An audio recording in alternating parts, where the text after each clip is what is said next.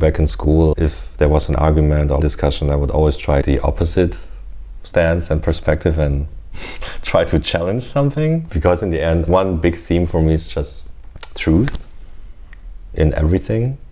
I think this, for me, was a way to get closer to something truthful by asking questions, by challenging perspectives.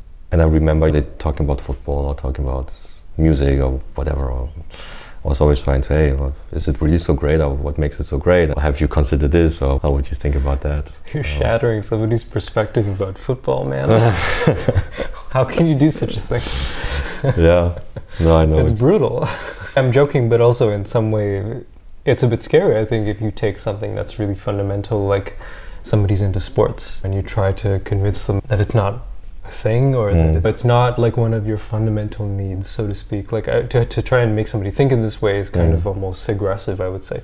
Not that you are being aggressive, but just mm. the, to receive that, I think it's, yeah, it's yeah. quite harsh. It's kind of and so it would make you want to just like not have the conversation. You know? Yeah, yeah. I think. Um, for many people, this is also part of their identity if they identify with whatever sports or yeah. music or certain ideas about the world. And yeah. if people do not have this anymore, it also means, I guess, they would probably question who they are then if they are not yeah. this person who likes this football club, this person who has this kind of worldview, this person who likes this kind of music or whatever.